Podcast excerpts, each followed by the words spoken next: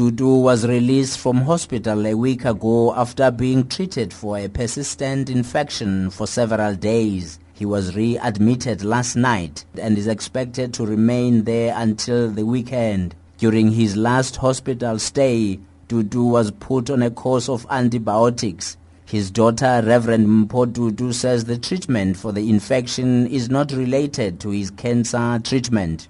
His family says the much-loved cleric will have to cut down on his public appearances.